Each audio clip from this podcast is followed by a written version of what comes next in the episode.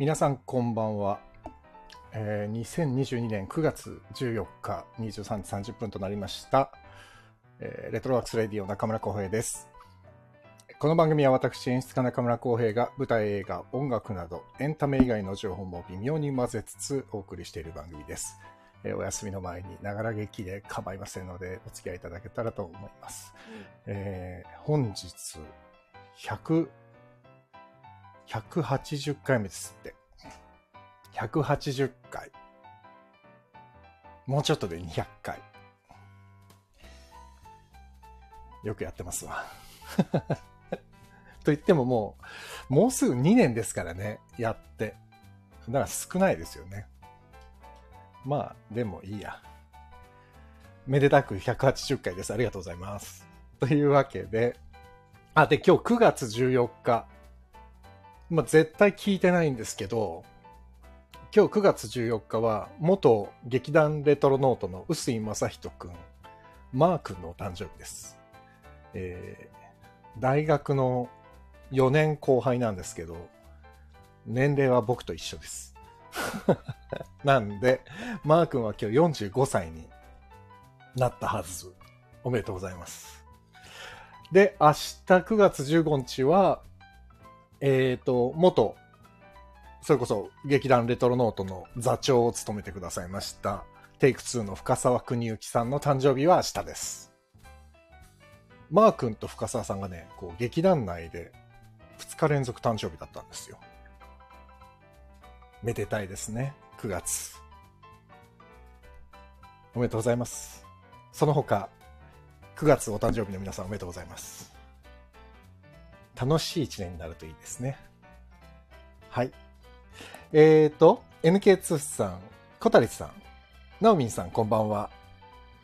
あ、小谷さん、おめでとうございます。でもね、多分マークも深澤さんも聞いてないんで。これ届かぬ思いです。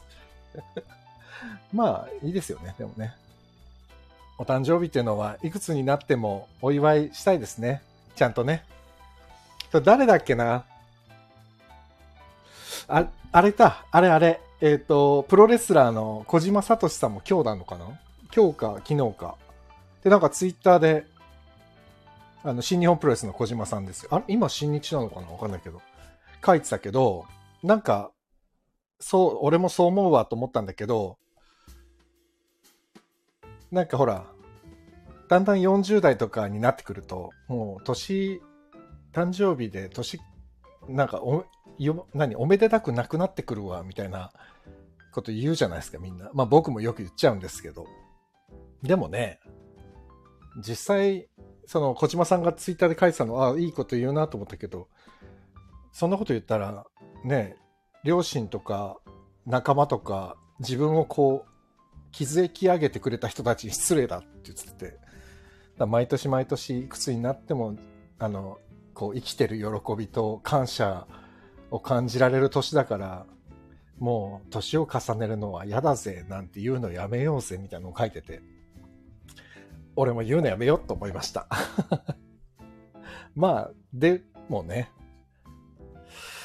僕はまだ、まあね、もう45になって、早3ヶ月。とはいうものの体のガタはすごいですよ。ね。なんかもう最近、なんか朝のニュースとかで自律神経とかやってるとすげえ見ちゃうもんね。どんだけ年取ったんだよって思いますけど、自分で。まあでもね。ね。できることはやろう。で、元気でいようと思います。ということで、本日お誕生日を迎えたマー君は45歳。あれ、深沢さんは、あれ？深沢さんって明日でいくつになるんだろう？もうしばらく会えてなくて。深沢さんは明日で、えー、56歳ですわ。信じられない。僕と一緒に劇団をやってる時は、40代はすごいしんどいんだぞって言ってたけども、深沢さんも40代どころか、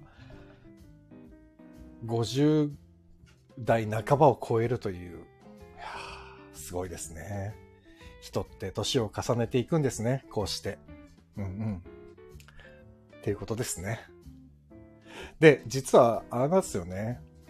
月曜日に収録したんですよ、僕。月曜日の夜に流そうと思って。この180回を。あの、配信するの忘れちゃって だから、収録だけして、流すの忘れちゃって。で、今日に至るっていう。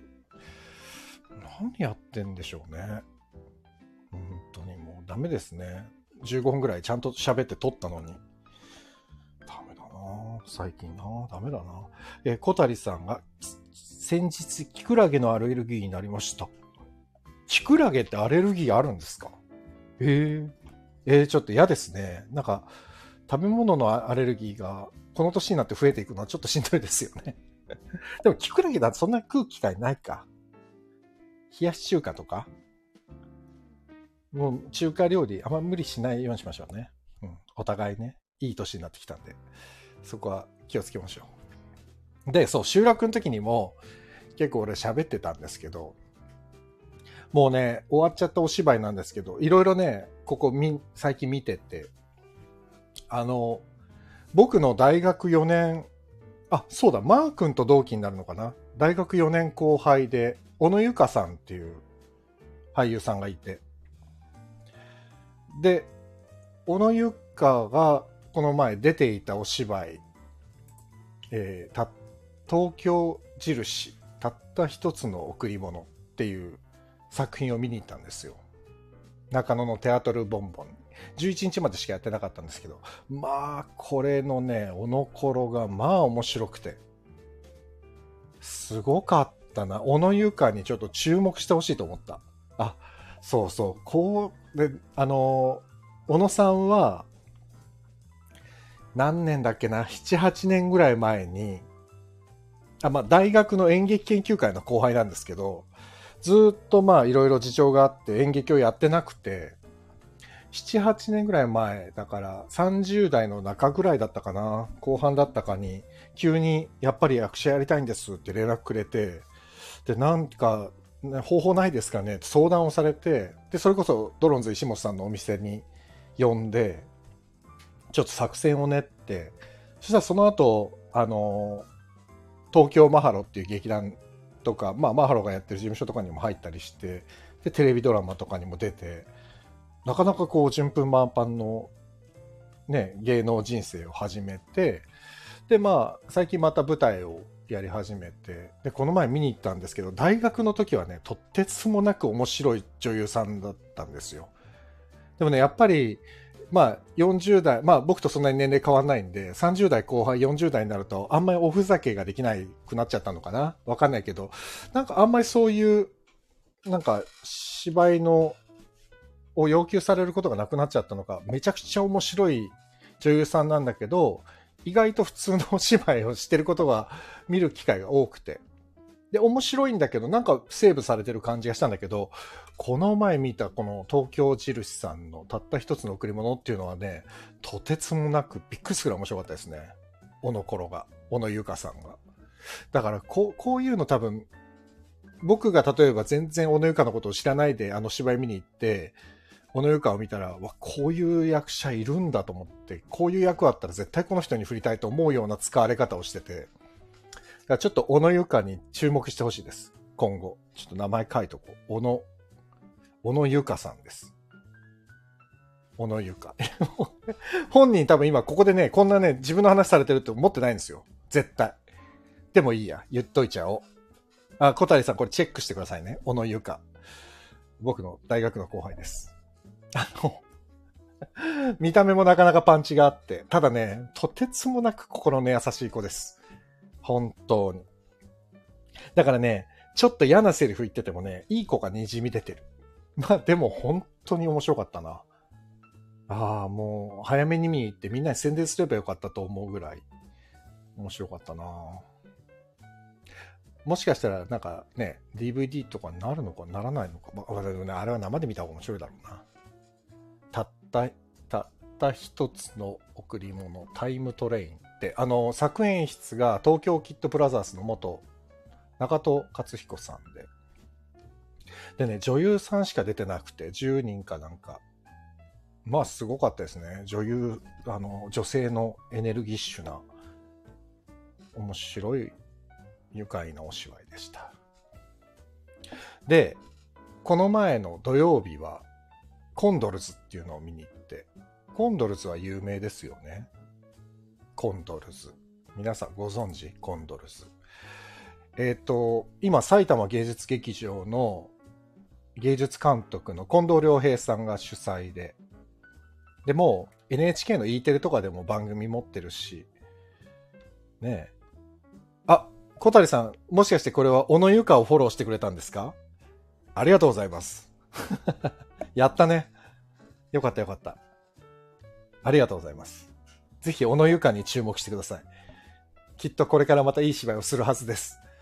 で、そう。で、コンドルズを見に行ったんですよ。コンドルズってダンスチームなんですけど、まあ、お芝居も間間に入って、まあ、お芝居というかコントなのかな？コント。で、そのコントの脚本書いてるのが、えの、E テレの、でも有名なオフロスキーやってる小林健作さんとか。で、主催がその近藤良平さん。で、僕ね、なんだかんだ言って、コンドルズとはじわじわじわじわ縁がつながっていて、あの、金髪でロン毛の藤田義弘さんっていうメンバーがいて、まあ初期からのメンバーがいるんですけど、その藤田さんは、僕と埼玉スーパーアリーナのワークショップで僕が演劇を担当して藤田さんがダンスの講師をやってっていうか年があったんですよ。だからそれからのお付き合いで。で、今回もコンドルズも藤田さんから連絡いただいて見に行ったんですけど、って言ってもまあ、大学時代の時からコンドルズはもう超有名で全然チケット取れなかったんで、今はね、コロナの影響でちょっとチケットが取りやすくなったんですよ。そう。で、あとは、えっ、ー、と、もう一人ね、鈴木拓郎さん。鈴木拓郎さんは、えー、去年やったアンカルっていう、あの、蓬莱竜太さんのお芝居に僕がスタッフで入ってる時に、拓郎さんが振り付けで入ってくれてた。で、これがまた面白いのが、コンドルズ見に行ったら受付にエリザベス・マリーちゃんが受付お手伝いしてて、女優さんのね。で、マリーちゃん、ザベちゃんって呼んでるんですけど、ザベちゃんは鈴木拓郎さんと茶色いプリンっていうダンスカンパニーをやってるんで、で、来年その茶色いプリンが渋谷公会堂ですってよすごいよね。で、このコンドルズも渋谷公会堂に見に行ったんですけど、今ね、LINE キューブ渋谷っていう名前なんですってね。LINE が、あの、ネーミングライツ取って、やってるみたいですよ。だからこの LINE キューブ渋谷でコンドルズも来年の1月に茶色いプリンもやるっつって。いやー、だから、なんだかんだ言ってね、そう、じわじわと、その憧れのコンドルズの皆さんと、じわじわじわじわ繋がって、今に至るっていうね。で、小林健作さんも、実はオフロスキーもね、一回僕は飲んだことがあって、うぐいすだにだったかな？お芝居やってる時見に来てくれて、そう。で、飲み行って、当時僕が住んでた家と、あの、警察さんの家が真裏だったっていうね。家がもう50メートルぐらい圏内ですげえ近所に住んでたっていうことですげえ盛り上がりましたね、当時ね。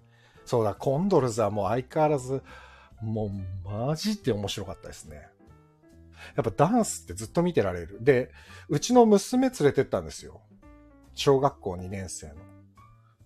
ずーっと2時間、ずっと見てましたね。夢中でした。面白かった。よかった。で、子供めちゃくちゃ多くて。あの、フューチャーシートっつってアンダー25のチケットがあって、それがすごい安かったんですけど、だから子供たちすごいたくさんいて、多分、あとはね、コンドルズのファンが僕と同世代の人すごい多いから、ちょうどね、子供がそのぐらいの年の子たちが多分多くて、親が行きたいから子供連れてきましたみたいな、僕みたいなタイプの方が多分たくさんいて。いや、面白かったですね。コンドルズもおすすめです。なかなかやらないですけど、最近、今年はなんか夏のコンドルズはもう今年最後だって言ってましたね。もうね、年齢的に夏稽古するのがしんどいって言って、だからもう次は冬にやるらしいですよ。冬コンドルズになるみたいです。ぜひチェックをしてください。あ、大木さんがもう今日この後大木さんのあのしようと思ったのに。あれ？大木さん今日じゃない？あ、今日じゃないか。あ、今日だ。今日からですよね。あら、ちょっと沖さんまだ時間あるようだったら後でちょっと上が上がってもらおう。まだいらっしゃったら、まあ無理はしないでくださいね。で、最近僕が何を見てるかっていうのは、まあそのおのころの芝居とかコンドルズ見たり、あとね、最近ね、あ、土曜日からか、失礼しました。最近ね、僕ね、あの、韓流ドラマをついに見始めて、今まで全く見てなかった。まあ映画は見てたんですよ。ボンジュノ監督のやつとか映画見てたんですけど、韓流のドラマを最近見始めて、で、未成年裁判って知ってます？未成年裁判。これをですね、見始めて、これ面白い。ネットフリックス。もうネットフリックスを、ようやくちょっと見れるようになって、これすごいな日本でこういうドラマ作れないのはなんでなんだろうってちょっと思ってしまったぐらい。で、なんですかね。僕はほら、韓国のドラマを全部見てるわけではないから、どういう傾向があるのかわからないんですけど、日本と韓国のドラマの差って、差っていうか違いって何なんですかねなんか、なんだろう。全然、こう、日本のドラマはドラマで僕はすごく好きなんですけど、韓国のドラマ出て、あ、これハマる人が多いのはわかるなって思うのは、これなんでなんですかね。なんかね、未成年裁判見てても、あんまり忖度がなくて、平気でね、セリフの中でね、子供は平気で嘘をつくみたいなセリフがあって、で、まあ嘘をつく子供が確かにいて、てか、嘘をつくというか、嘘をつく子供がいるっていうか、なんだろうな、すごい本当に子供の、それこそ日本でいう榊原みたいな結構な事件が起きて、でもその子供はほら未成年だからあまり裁かれない。まあ日本と一緒ですよね。それに対して判事がこう、なんつうんですかね、右往左往するというか、まあ事件の真相を究明していくみたいな話なんですよ。未成年裁判っていうね、物語が。で、日本だとほら判事がそういうので動き回るっていうと、木村拓哉さんのヒーローとかね、あったりするじゃないですか。全然ね、同じようなテーマなんだけど、まあ少年事件と普通のね、大人の事件との差ももちろんあるんですけど、なんつうだろう。色で言うと、キムタクの方はすごくポップなカラーなんだけど、この未成年裁判の方は、あまりにもモノクロ感が強いっていうか、なんて言うんだろうな。でもなんか、韓国のドラマってそういうイメージ強いんですよね。このちょっと重めな感じというか。で、日本の方がエンタメ要素が強い感じがするというか、今のあの、月曜日の、月9かなんかでやってた、えっ、ー、と、なんだっけ。えっ、ー、と、万人。なんとかの万人。競争の万人。あれ、公正取引委員会の話。でもやっぱり、なんか、まあね、アンさんとか出てるからかもしれないですけど、なんかすごいポップで、なんですかね、この違いは。まあ、どっちがいいとか悪いとかではなくて、うん。まあ、俳優さんなのかな。そのキム・ヘスさんっていう方、女優さんが、まあ、メインで出てるんですけど、まあ、笑わない。だ昔の女王の教室の時の天海さん見てるみたいなぐらい、ちょっと怖い。でも、あの女王の教室も結構子供の問題ですごい重いこと、あのね、天海さんのセリフですごい好きなのたくさんあったんですけど、でもやっぱり日本のドラマってポップなんだよな。どこかポップ。まあそうじゃないと見ないからなのかな。視聴者がね。そうなのかもしれないけど。そう、だからな、なんだろうなと思いながら、ちょっと今、この韓流のドラマっていうのがなんでこういう、ああ、これ、日本でこういうドラマを作ったら似たような感じになるのかなとか、いや、どうなんだろうなうん。なんかこう、ポン・ジュノ監督の作品とかもそうだけど、結構真正面からとんでもなくぶつかっていく作品が、ななんていうのかな、絶対忖度しませんみたいなのが強いのかな、韓国ドラマの方が。どうなんだろう。でも日本だと、まあテレビドラマはちょっとあれですけど、映画の場合はそういう作品結構あるじゃないですか、日本だでもね。でもテレビドラマになるとやっぱりスポンサーとかの問題になるのかな多分にあるんでしょうね、そういうのがね。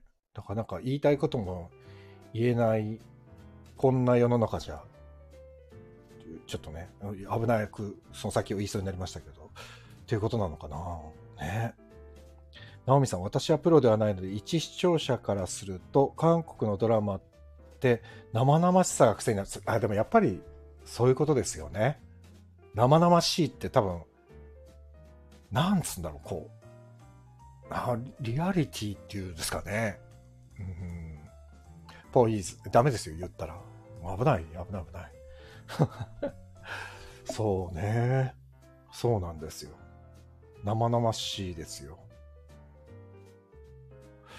うん、なんかね、その未成年裁判しかまだ見れてないんですけど、結構まあ、えっ、ー、と、結構何話もあって、まあ今真ん中ぐらいまで見てるんですけど、10話あるのかな ?10 話で今5話ぐらいまでいってるんですけど、なんかね、スカッとはしないんですよね。でもね、次見ちゃうんですよ。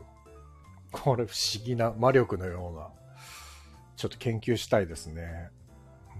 こういうドラマ。だ僕があの、昨年というか今年やらせていただいたあの、サンキュービーバーなんてもうめちゃくちゃライトな作品なので、まあ、ライト、ライト、ライト中のライトみたいな作品なんで、うん、真逆なんですけど、でも、見るのはやっぱりこういう未成年サーベとか見るの好きですからね。うん、こういうグッまあでも NHK とかワウワウは結構そういうドラマ作ってるのかな。作ってるかもな、確かに。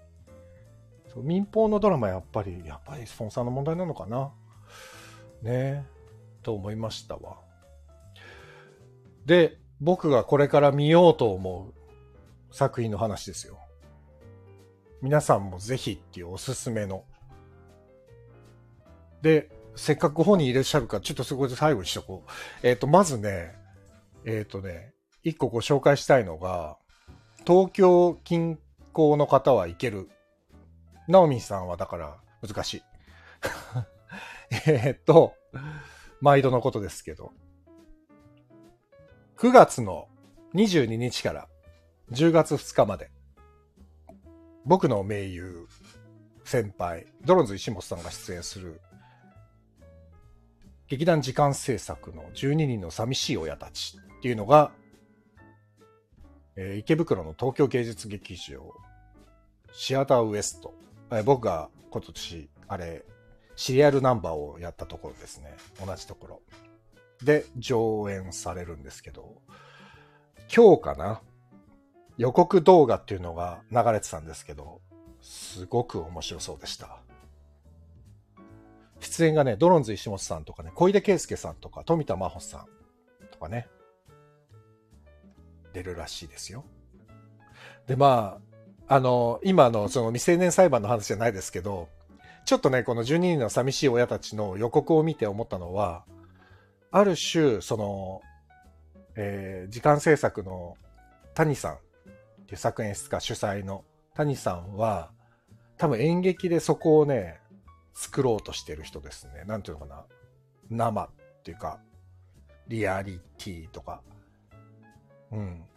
だってあらすじが陪審制度の、陪審員の話みたいなんですけど、その3歳の男の子が殺されてしまった事件について話し合うえー、10人の親である陪審。だから、子を持つ親が陪審をやって、子供が殺害された事件について、えー、ディスカッションとかディベートする。ディベートじゃないな、ディスカッションする。陪審員として話し合う。議論する。っていう作品みたいなんですけど。まあ、苦しいでしょうね。見に行きたいけど見に行きたくない。だって絶対苦しいもん。しかもね、時間制作は意外と、意外とっていうのも失礼ですけど、すぐチケットなくなっちゃうんですよ。コロナ前はね、本当にチケットすぐ取れなくなっちゃったんで、今も多分そうだと思うんで、えー、興味のある方はぜひ、お早めに、9月22日から10月2日、石本さんがね、たまにちょいちょい電話がかかってくるんですね。週1回ぐらい。ただ今日はこんな稽古だったとかね 谷君は天才だとかね、すごい、あの、報告が来るんで、大変楽しみにしております。えードロンズさん、ドロンズさんで、ドロンズ石本さん出演の、えー12人の寂しい親たち、ぜひご興味あれば、東京近県の方行ってください。あとね、もう一個、これまた僕もまた、これ行くんですけど、見に。で、まだ、これ次言うやつはやってるんですけど、えーミュージカル、シンデレラストーリーっていうのを今ね、9月6日から19日まで、19日までだから次の祝日までかな、月曜日までやってるんですよ。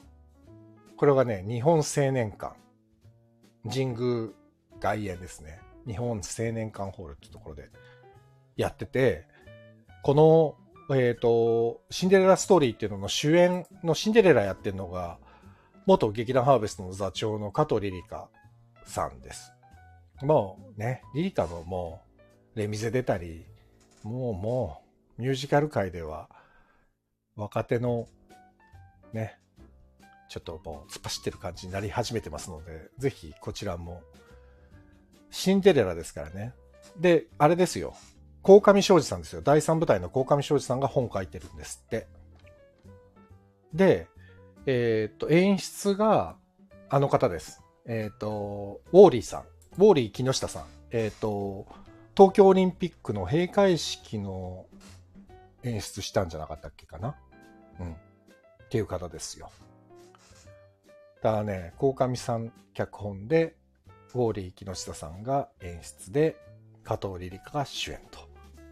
ただ、あの、加藤さんはダブルキャストで出ない日もありますので、あと数回しかないのかな、出る日が。今日14日でしょ？明日15日と土曜日、17日土曜日の昼の回と18日日曜日の昼の回で東京公演はおしまいです。ただね、その後に愛知、東海市、東海市芸術劇場大ホール。で、その後福岡、キャナルシティ。で、その後が大阪、梅田劇、梅田芸術劇場。大阪が最後です。よかったらシンデレラストーリー。ちょっとね、休憩入れて2時間40分ぐらいみたいですね。ただもう、この2時間40分っていう、すごい長尺なんですけど、あっという間みたいですよ。なんと僕は小児の娘を連れて行こうと思っています。じゃあこの2時間40分耐えられるんでしょうか？すごい謎なんだけど。でもね、もうミュージカルとかほら。で、しかもシンデレラだから。まあ、鴻上さんが書いてるシンデレラだけど、シンデレラだから、ちょっとこれ、ね、楽しみじゃないですか。だからちょっと娘をにこれ見せてみて、どういう反応するのか、すごい楽しみ。というわけで連れて行きたいと思います。そして、今、沖さんまだいらっしゃるかな？あ、いた。えー、沖正人監督の、あの、ツイッターでも書いたんですけど、ある役者たちの風景、映画、ある役者たちの風景が17日から、ユーロスペースにて、渋谷ユーロスペース。あと、イオンシネマですよ。これすごいですよね。イオンシネマですよ。シネコンですよ。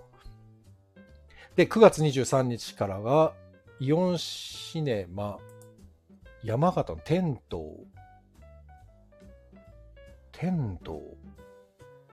あと、イオンシネマ武蔵村山、東京。イオンシネマ川口、埼玉。えイオンシネマ松本、長野県。イオンシネマ名古屋茶屋、愛知でしょあと、イオンシネマシアタス、心斎橋。すごい。で、心斎橋は17日から22日までですですって。こりゃちょっと。でも予告が超楽しそうなんで、沖さんちょっとだけ呼んじゃおう。出てくれるかな？いやいやいや。沖さあああ、すいませんねん。すごいいい宣伝して。いやいや、こんばんは。すいません、急にお呼び立て。いやいやいやいよいよです。ね。ありがとうございます。いやい。や、たの、めっちゃ楽しみです。あの、ふわふわしてますよ、毎日。なんか最近でもいろいろ宣伝活動で、まあ、ねはい出まくって。あのー ねやっぱ監督が率先してやらないと、いや、素晴らしいですよ。ほんドブ板選挙なんで。でも、そう、びっくりしたんですけど、主演の大谷亮介さんがツイッターを始めるという大事件が、大事件が起きて、一発目の投稿見ました？つぶやき。日にち間違ひどいえてた。でしょ。ひどいでしょ。10月17日になってた。ひどいでしょ、本当に。もう知らない人から質問が来ましたよ、本当に。日付10月でしたっけって来て、さすが大谷さんですね。いやー大谷さんのある違う意味でのフォロワーになりますいやー、でもこれはね、大谷さんがまさかツイッターを始めるとは思わなかったんで、もう参りましたね。いや、これは大谷さんも気合入ってますね。いや、あれね、多分嫁のアカウントで始めてるんですよ。だから最初の何人かなんか韓流スターをフォローしてるんですよ。さすがだなもう大谷さんすごいな。いや、やってくれますよね。やってくれますね。素晴らしい。いや、でも予告見たんですけど、ますます楽しみになりましたね。ああ、ありがとうございます。皆さん見てほしい。あ、ちょっと後でこの概要欄にリンクを貼っときます。と、あ、見ぜひ。お願いします。もうすぐですからね。もうすぐですね。ねえ、明日ね、またちょっと大きめのリリースがありますよ。あ、本当ですか？うん、夕方ぐらいにリリースあるのと、うんで、あの、実はメイキングがあるんですよ。そうですよね。はい。はいはいはい。それを明日、明後日ぐらいもうちょっともう普通にオープンされるんですかあれは。は。いや、あのね、なんかね、ちょっとあの、あれなんです。半分だけ見せて、全部見たい人はパンフレットに QR コードついてなますそれはいいですね。そういうの大事ですよね。そうですね。そういう戦略は大事ですね。ええ、そういうね、あの、せこいことやってます。いやいやいや、全然せこくない。あ、で、見たい見たい。面白そうだいなやいや、ありがとうございます。いや、これでも、あれですね、いろんな方がこう、コメントとか寄せてて、はい。は原田宗則かさんまで書いてるんですね。今後もね、ちょっと、え、なんでその人みたいな人がどんどん続きますよ。そうなんだ。ちょっと文化人もいるんじゃないかってことで。いやー、すごい北。村弁護士とか。お嬢さんがね、俳優さんですからあらしいね。ですね。僕、お嬢さん会ったことないんですけど、え、そうなんですね。僕のね、知り合いの劇団にいたりするんですよ。ああ、それ二人目だな。言ってる人いるな。そうなんですよ。はい。全然、実は僕はもう弁護士としか会ったことない。ああ、そうなんだ。僕ね、でもお嬢さん知ってるんですけど、一緒にやったことはなくて。あ、そうなんですね。そうそうそう。うんね、お父さんがね、毎回見に来るっつってみんな言ってましたよ。すごい回数見に来るっつって。ちゃんとして、あの、お兄さんがなんかがゴルファー、プロゴルファーなんですよね。そうなんですか？そうなんですよ。ええっと、北村弁護士の息子さんってことですか？息子さんですね。いや優勝してましたよ、ちええはいすごい一家だな。うんすごい一家ですよ、ね。面白いっすね。うんそうなんだ。そんな方のコメントまで。いただきに行きましたね。ええすごいなこれはねや、もう俺楽しみだなしか言ってないんですけど、そうしか言いようがないんですよね。まだ見てないから。そうですね。なんとも言えないですよね。うーん。までもまあまあ、でキャスト見てもすごいじゃないですかうん。本当に。だからね、まあこれは、そうなんですよね。なんかあのーこれまで割とその、どういうんですか、死者も含めて関係者にしか見せてないので、はいはいはい。だからそれは関係者の人を悪く言わないじゃないですか。まあまあまあまあね。出てていまいちでしたねってことを言う人はなかなかいないじゃないですか。そうか。まあまあまあ。舞台とかのね、ゲネとかもそうですからね。そうですよ、ね。大丈夫かなと思いながらも、まあ仕事と思って割り切ろうみたいな時だってあるわけじゃないですか。まあまあ、なくはないですよね。なくはないですよね。映像なんか特に多いですよね。これ絶対面白くないだろうなと思いながら、まあいいや、お金ももらったし頑張ろうみたいな時もありましたけど、俺が監督じゃねえし別にいいや、みたいな時はね。やばいな、裏、裏、裏の顔がボロボロこぼれてますよ、今。いやいや、すいません、疲れてんですね。ねねこんな時間にお呼び立てして。困憊です。いや、全然全然、もうあの、はい、あの、気、気が立ってますんで喋れてありがたいです、本当に。ちょっと抜いといてもらって、ここで。ガス抜きしてもらってえーありがとうございます。ガスがすごい溜まってますんで、本当に。いやいやいや。いや、すごいわ。でもこれでも、写真、はいあの、沖さんのツイッターの写真見たけど、ユーロスペースのあの壁面広告あれすごくないですか？ああ。あれはね、やっぱりね、あのー宣伝さん、まあ、配給さんと宣伝さんとの中で、あれだけはもうお願いしたんですよ。いや、でもあれお願いしてできるのっていうのがすごいですよ。本当に。うん。まあ、あの、自分、まあ、ユーロスペースのレートショーからスタートした監督なので、いやー、歴史ですね。うん、壁面広告っていうのはやはりその昼間やってる映画館の特権じゃないですか。まあそうですね。レートショーはね、レートショーはなかなかならないですもんね。うん。だからいつかあそこにっていうのがずっとありましたんで。いやーすごい。え、そのレートショーで最初に監督した作品が出たのってい何年ぐらい前なんですか、でもそれでも5 4年、5年ですか、ね、あ、そうなんだ。4年じゃ結構な駆け足でガーッときましたね。そうですね。ユーロのレート、ユーロのレートで、まあ、3作目で今回。すごい。早い。うんいいでで、実は来。年1月、次の作品またユーロなんですよ。おお実はそうなんだ。えシアターズじゃなくてですよ。よね。シアターズ、シアターあズ。シアターズって、あ、言っちゃいけないんでしたっけこれ？あ、いいんですあいいんですよねあの、別にあの、なんか文字に残してないんで。あそうかそうかで言分には全然あ、ええよかったよかった。シアターズもめっちゃ楽しみなんだよな。オムニバスですからね、ちょっとね、どうなんだろうなってういやー、でも、すすごい楽しみ。あ、そうか、それもユーロなんですね。ユーロなんかね、そう、僕のイメージの中で、ユーロスペースって、の。はい。ほとんほ、ほぼっていうか、一回も外れがなくて、今まで。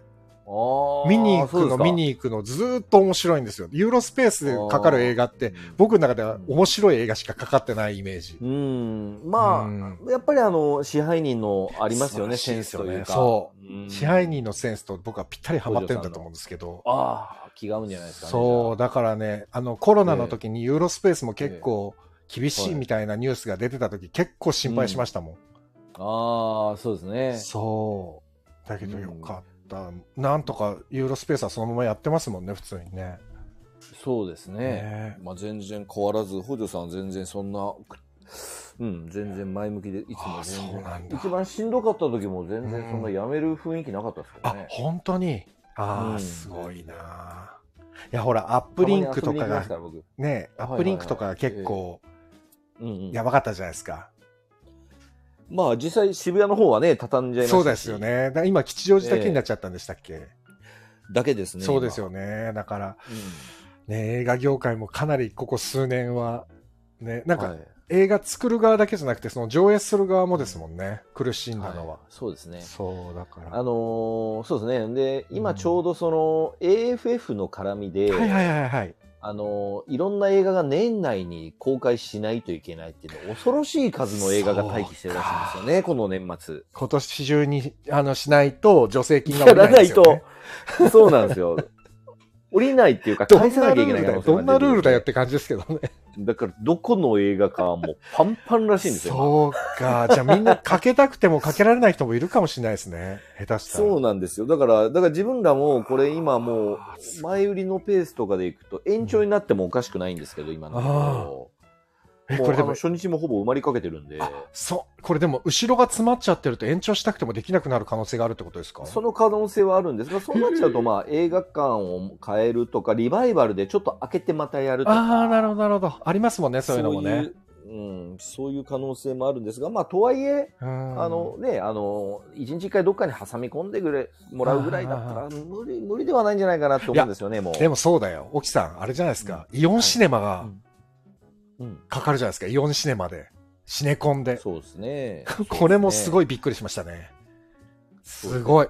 で、一応これ今順次なので、実はまだもうこの後控えてる映画館もものすごく数あるんですよ。そう、今公開されてる情報が山形、東京、埼玉、長野、愛知、大阪。はい。ですよねそれ以外ももうけ結構あるんですけど、まあでもそれもやっぱりあの、第一報は僕の口からってわけにもいかないのそうですよね。配給からですもんね。そうそうなんです。そううなんです。わあ、楽しみ。そうなんです。でも、これ聞いてくださる方は全国に散らばってるので、あ、ありがとうございます。ねでも本当に、ね、やっぱり全国に届けないとそうです意ね。味がないですから、うん映画は。うんうんうんだから各県で一巻ぐらいやりたいですよね。そうですね。え、そしたら、沖さん行くんですか、挨拶、舞台挨拶。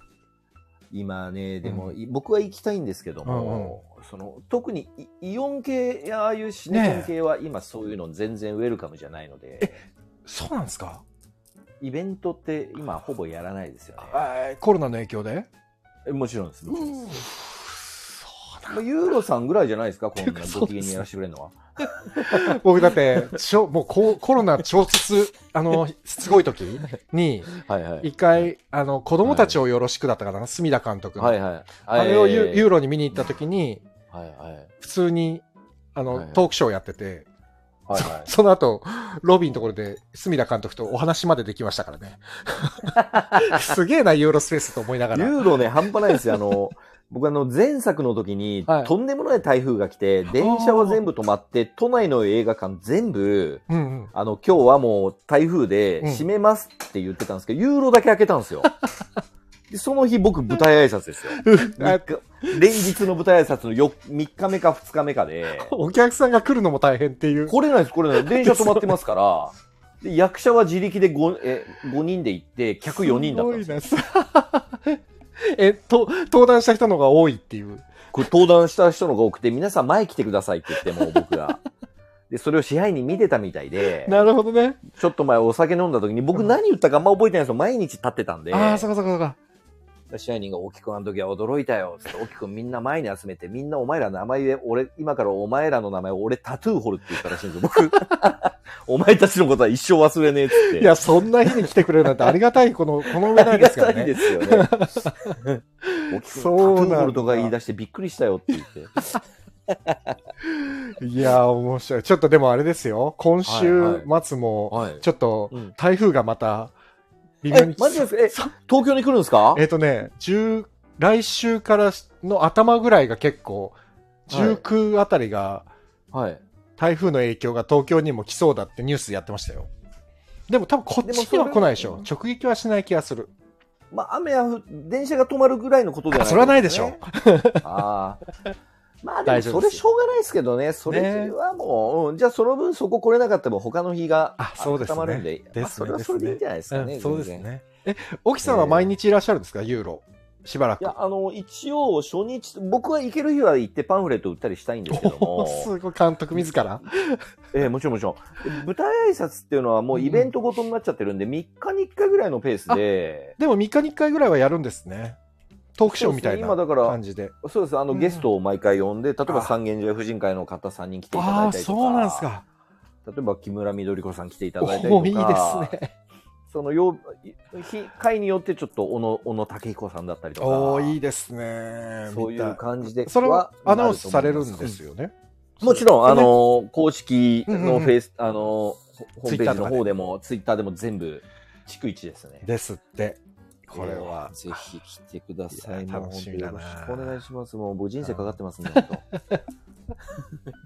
いやいや、本当にで当も本、当に。ね、さっきのほら劇場はがい。さ、はい。コロナ禍でこう、ええ。閉めちゃうアップリンクみたいなところもあったりっていう、ええ。そのええ。劇場の苦しさも作る側の苦しさも、演劇人の苦しさも全部この映画には詰まってるから、詰めてますよ、ね、に。それを乗り越える人たちのお話だから、いや、もうこれ演劇人の心揺さぶると思いますよ。揺さぶりますよね。だからね、本当に。うんあの、一般のその演劇をやってない方々にもね、見てほしい。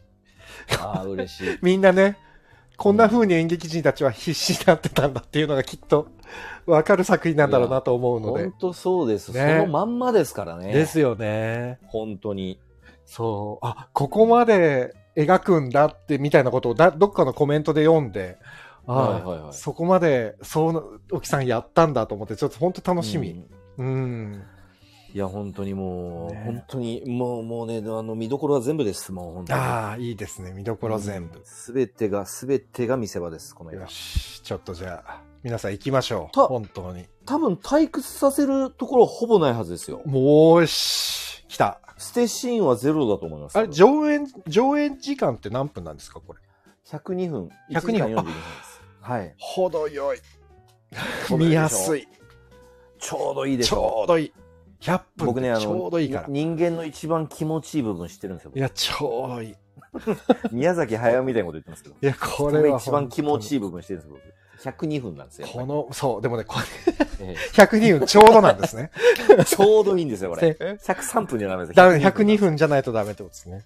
えそうなんですよ。これでもね、この、全然ちょっと余談なんですけど、あの、アサリドの川本なるさんっているじゃないですか。はい。で、なるさんと僕仲良くて、なるさんね、時速246億っていう劇団をやってて、で、はいなるさんとよく飲むんですけど、そうするとね、ええなるさんが、ええ長すぎる芝居はダメなんだよ、とか言ってちょうどね、はい100分、はいはい90分から100分が一番いいのよ、つって。はいはいはい。で、うちの劇団っていつも100分ぐらいだったんですね。だからはいはい、浩平くんは分かってるよね。100分なんだよ、やっぱり。とかってずっと言ってたんですけど、そうで、この前時速246の本公演が3年ぶりぐらいにあって見に行ったら、2時間半近くやりやがってですね、どこが100分なんだよと思って、140分ぐらいありましたね。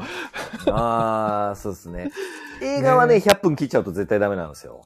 そういうもんなんだ。映画って上演時間で表示されやすいんで、そうなった時に100分切ってると、なんか、あの、スケールを小さく感じられちゃうなるほどね。やっぱ見けた言っとかないと、そうなんだ。うん、面98白い分なんか損した気分させられるんですよね。そうか。あ、じゃあそこ演劇と違うんだ。演劇120分超えてるって書かれると、え、お尻持つかなってみんな思っちゃうから。そうそうそうそうそう。そうそう。約2時間ぐらいって言っとくのが一番いいですよね。そうなんですよ。ええでもこの前なケラ、ケラさんがやってた、はい世界は笑うは3時間45分っつってました。うわ、しんど。でもね、見に行った人うんみんな、あっという間だったって言ってました。ああ、あみちょっと見たかったなと思って。ももう3時間45分はすごいですよね。オペラか、みたいなね。。いや、しんどいですね、それは。ねえだからね、2回ぐらい休憩挟んでほしいですけどでね。も、一回、一回休憩入って20分の休憩が挟んでとか言ってたけど、それでもですよ。はいはいはいそれでもですね、僕、その休憩の間帰っちゃうかもしれないですね。だって休憩抜いても3時間20分ですからね。すごいですよね。しんしんどいな、無理だ。そうなんだって持たないですね。まあだからね、はい3時間超えが許されるのはケラさんクラスだけですよ。ちょっと。ああ、そうですね。これ正直、小劇場で3時間超えたらええ絶対行けないですもん。俺見に行けない。怖くて。そうですねうんうん。野球のナイターでもやっぱ3時間超えたら長いなと思いますからね。思いますね。長尺だなって思っちゃう。9時前ぐらいに終わってもらわないと一杯飲みに行けないな、みたいな。野球でそれ言うのはなかなか酷ですけどね。いやいや、それは楽しみです、本当に。いや、ありがとうございます。ちょっと9月のね僕これも、17日からそうそう、引っ込んだ方がいいんじゃないですか、僕これ。いや、というかもう僕も終わります。あ、そうなんですか？もうね、そんな長くやってもあれなんで。これもほら、ちょうど45分ぐらいがちょうどいいって思ってるんで。いやいやいや、足りないんじゃないですか？大丈夫ですか？もう、こんなもんで終わりにしたいと思います。大丈夫はい。ということで、えっ、といや、いや、ありがとう9ございます。月の17日から、とりあえずは、えー、ユーロスペース。渋谷ユーロスペース。あとはもう、はいあの、概要欄に、公式ホームページの URL を載せておきますので、上演館確認していただいて。皆さん行っよろしくお願いしま、すてここで感想を語り合いたいと思います。そうですね。かここで感想を語り合う会いますんで、はい。ええ直接言っていただいてもいいですし。そうか、そうか。ええそうだ。私、大体、大体今、まあ、ちょっといない日もいくつかあるんですが、はい基本いいると思いますんで、ですって。多分2回見に来てくださればほぼ会えます。だからあれですよね、パンフ買ったら、沖さんがサインを書いてくれるとか。あ、もちろん、もちろん。ねほらやったその場にいない人のサインまで書いてますから、自出てない、ドロンズ石本とか出てない書きましょうか。分 いやいやいや、出てないのに出演し。てない。ええ昔あの、田中洋次さん全然関係ないのに来てもらってサイン書いてもらったことある嘘でしょ。なんで俺が書かなきゃいけないんだって言いながら人がいいから書いてくれてましたああー、よね。面白い。あるよ、っつって。あるよっつってあるよ言って。あれもね、酔うと言ってくれますからね。いい人なんです。ね。さっき、それこそヒーローの話してたけど、田中裕二さんはね、はいあるよって有名になりましたよね、一気にね。うん、あの人あれ行きましたねね。行きましたもんね。素晴らしい。監督もやりますからね、あの方。そうですよね。ショートムービーとかですけどね。そうか。まあ、多彩だな。映画、映画好きなんですよね。カメラが好きなんでしょうね。あみんなそうなんだな、やっぱり。全然内容のことよりも、大きく何のカメラ使ってたのか、そっちばっかりですからね。まあ、撮る人はきっとそういうの気になるでしょうね。そう、気になるうんなんでしょうね。あれ、えブラックマジックでしょ？とか言いますもんね。ああ。あ、最近では量産型リコ。量産型リコ。はい知ってます？量産が取る。あ、量産型リコって田中洋次さんのやつか。プラモ女子の人生組み立て機ってやつだ。へえ、あれだ、木曜日のテレ東のドラマですよ。はいはい。えー、それでじゃあ田中洋次さん見てないけど、きっと目立ってるんだろうな。は小谷さんがい書くってことはいはいはいはい。は。いいですね、田中目洋次さんも。立ちますよね、あの方。え、でもちょっと本当にあれだな、パンフとか買ったら、沖さんが直々にサインを入れてくれるとか、いや、もちろんです、もちろんです。あのねーしてくれるんだ。いいパン、またね、パンフレットの値段もね、僕決めさせてもらったんですけど、ほんとちょうどいい値段。これ言っていいやつ？当ててみてください、もう。え？一発やったちょうどいいやつわかんないちな。ょうどいいやつですよ。え、1000円とか？なん、あー、全然全然。嘘？え？どういうこと？全然全然。えもっと高い1000円だったら高くないですか？そっか、800円とか、いや、高くないですか？え？嘘？だって映画のパンフレットって大体800円ぐらいですよ。はい。でも欲しくなって、でもこっちもちゃんと利益が出るっていう500円？にしてるんですよ。言いましょうか？うん。?680 円。ちょうどいい。ちょうどいいでしょ？500円だと安すぎるん700円だですとちょっそと、そうなんですよ。せこいのかなって思っちゃうんですよ。でも700円だとちょっと乗っけてきたな。まあ普通かなってなった時に、あえて20円下げるっていう、こちょうどいいのマクドナルドの法則ですよ。う。ちょうどいいわ。そうなんちょうどいいんですよ、680円。サンキュッパっていう的なね。6、6パチ。うん。6パチなんですよ。ああ、これはいいわ。ちょうどいい。そうなんですよ。ちょうど、買ってもいいかななんですよ。700円だと、あ、あまあ、あそんな確かに。もんだよちょうねどいい。うんに20円下げるだけで。ああ、面で、白660円とかにしちゃうと、な、なんい。なんかちょっとね、中途半。端感は出るけど、なんで中途半端でしょ？680円って OK なんだろうな。うん。なんか700円を20円頑張ってくれた感あるじゃないですか。確かにある。えああ面白い700円取ってもいいのに20円落とすだけで。やしかもばい6足してな。丸いからね、接しやすいんですよ。